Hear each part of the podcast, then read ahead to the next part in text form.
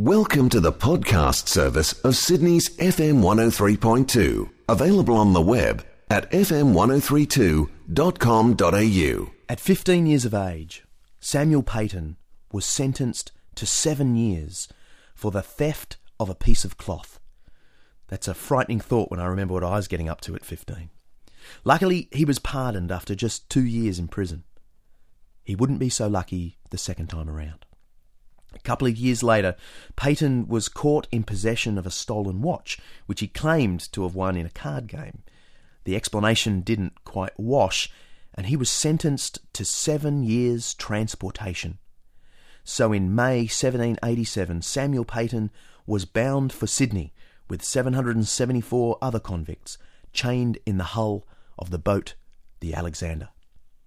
On arriving at Sydney Cove eight months later, Peyton was set to work as a stonemason, supporting the flurry of early colonial building activity the hospital, the prison, and of course the governor's house.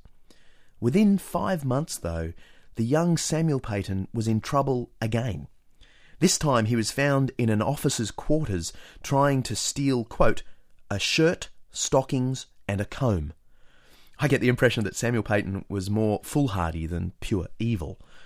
Peyton was promptly tried and sentenced on Monday, June 23rd, 1788. And on Wednesday, the 25th, he was hanged on Sydney's public gallows, where the exclusive Four Seasons Hotel now stands. He was just 21 years of age. Samuel Peyton would just be another name in the convict log if it weren't for a letter he wrote to his mum with the assistance of an unnamed friend, the night before his hanging. And one of the First Fleet officers, whose name was Watkin Tench, was so taken with this letter from a convict to his mum that he copied it out in his own journal, and this journal was then published, which is how come we have a copy of the letter. Now, Officer Tench just wanted his readership back in England to see that not all of the first convicts were ignorant and untaught. For me, though, Peyton's letter illustrates one of the most enduring legacies of the Gospel's portrait of Jesus. From the first century to the 18th century and beyond, people all over the world have found in Jesus a Saviour. Let me read the letter from Samuel Peyton, dated 24th June 1788, the night before his hanging. My dear mother, with what agony of soul do I dedicate the few last moments of my life to bid you an eternal adieu. My doom being irrevocably fixed, and ere this hour tomorrow I shall have entered into an unknown and endless eternity. I will not distress your tender maternal feelings by any long comment on the cause of my present misfortune. Let it therefore suffice to say that, impelled by that strong propensity to evil which neither the virtuous precepts nor the example of the best parents could eradicate, I have at length fallen an unhappy though just victim to my own follies. Too late I regret my inattention to your admonitions, and feel myself sensibly affected by the remembrance of the many anxious moments you have passed on my account.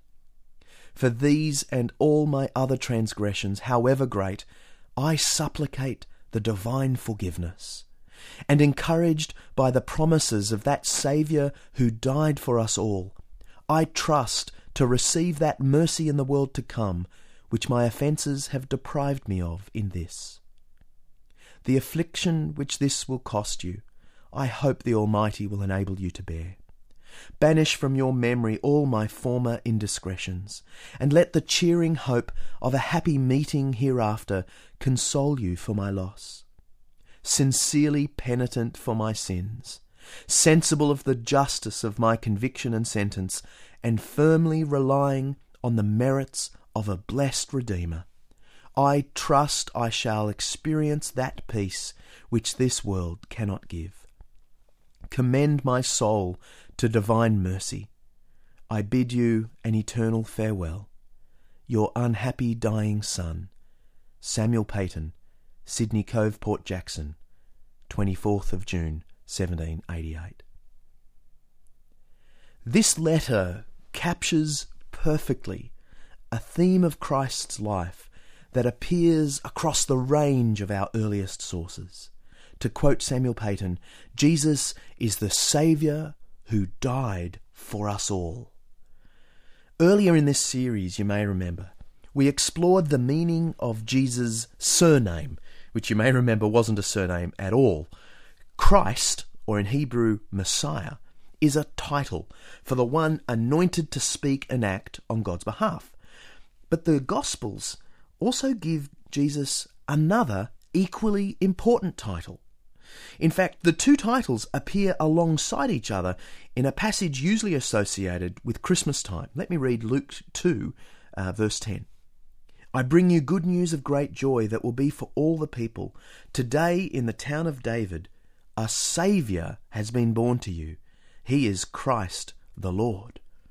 If the title Christ captured Jesus' status as the one endowed with divine authority, the title Saviour captured his mission to rescue people from God's judgment. You know, even his given name conveyed the same theme.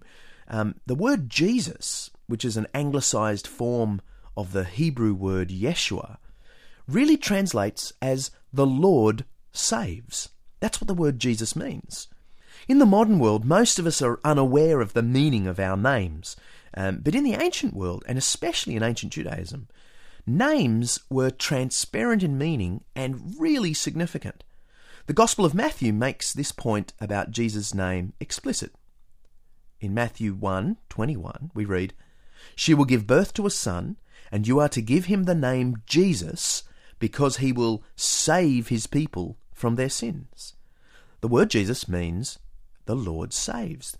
The point is simple. According to the Gospels, by name as well as by title, Jesus is the one who came to save men and women from God's judgment.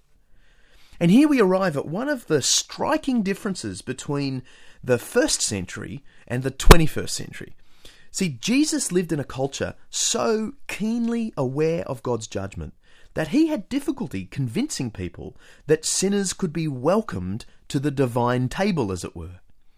Ironically, it's probably under the influence of Jesus' teaching that many of us in contemporary society are so keen on the idea of God's love that now Jesus would have a difficult time convincing us that we were sinners in the first place. But Jesus never taught that God accepts men and women because he's pleased with them just the way they are. Far from it. Um, Jesus insisted that humanity's incessant search for wealth at the expense of the poor is truly damnable. He said that a person's love for the things of creation while ignoring the Creator himself is what makes us sinners. And it's only against this backdrop that Jesus' title, Saviour, can be understood. According to the Gospels, Jesus thought of his entire mission in terms of saving sinners from God's judgment. As we saw last week, um, Jesus sought out those we might have thought were first in line for judgment, and he offered them mercy, salvation. To the prostitute who came to him at the Pharisee's house, he declared, Your faith has saved you, go in peace. To offer another example, as Jesus neared Jerusalem for his final week, he spotted a wealthy tax collector named Zacchaeus. Now, this is someone who'd been milking his fellow Jews on behalf of the occupying Romans and creaming a fat profit off the top. Tax collectors weren't exactly loved. According to the Gospel of Luke, though, Jesus invited himself to this man's home, much to the anger of the religious people there that day.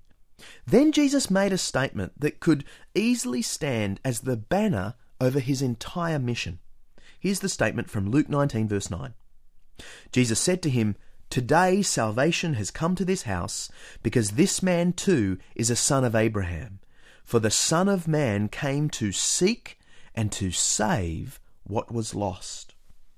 By title, by name, and throughout his entire mission, Jesus' purpose in life was to seek and to save what was lost. Sin is real.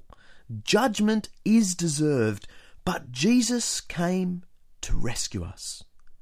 As that First Fleet convict Samuel Peyton said, Jesus is the Saviour who died for us all. Now, tomorrow night, I'm going to pick up on this and show how, from the New Testament's point of view, we see Jesus' mission as the Saviour most clearly in his death. For now, though, let me just say that what Christ wants to do for you is not just teach you or heal you or lead you, He wants to save you from God's judgment. If you don't yet know this salvation, please let me urge you to ask God for His mercy. He won't begrudge it. It's why He sent Christ into the world. If you do know that salvation, rejoice in it, relax in it, and keep sharing it with others. It's the thing He came into the world to do. As Jesus Himself said in Luke 19, the Son of Man came to seek and to save what was lost. We hope you enjoyed this FM 103.2 podcast. To listen to more great audio, visit fm1032.com.au.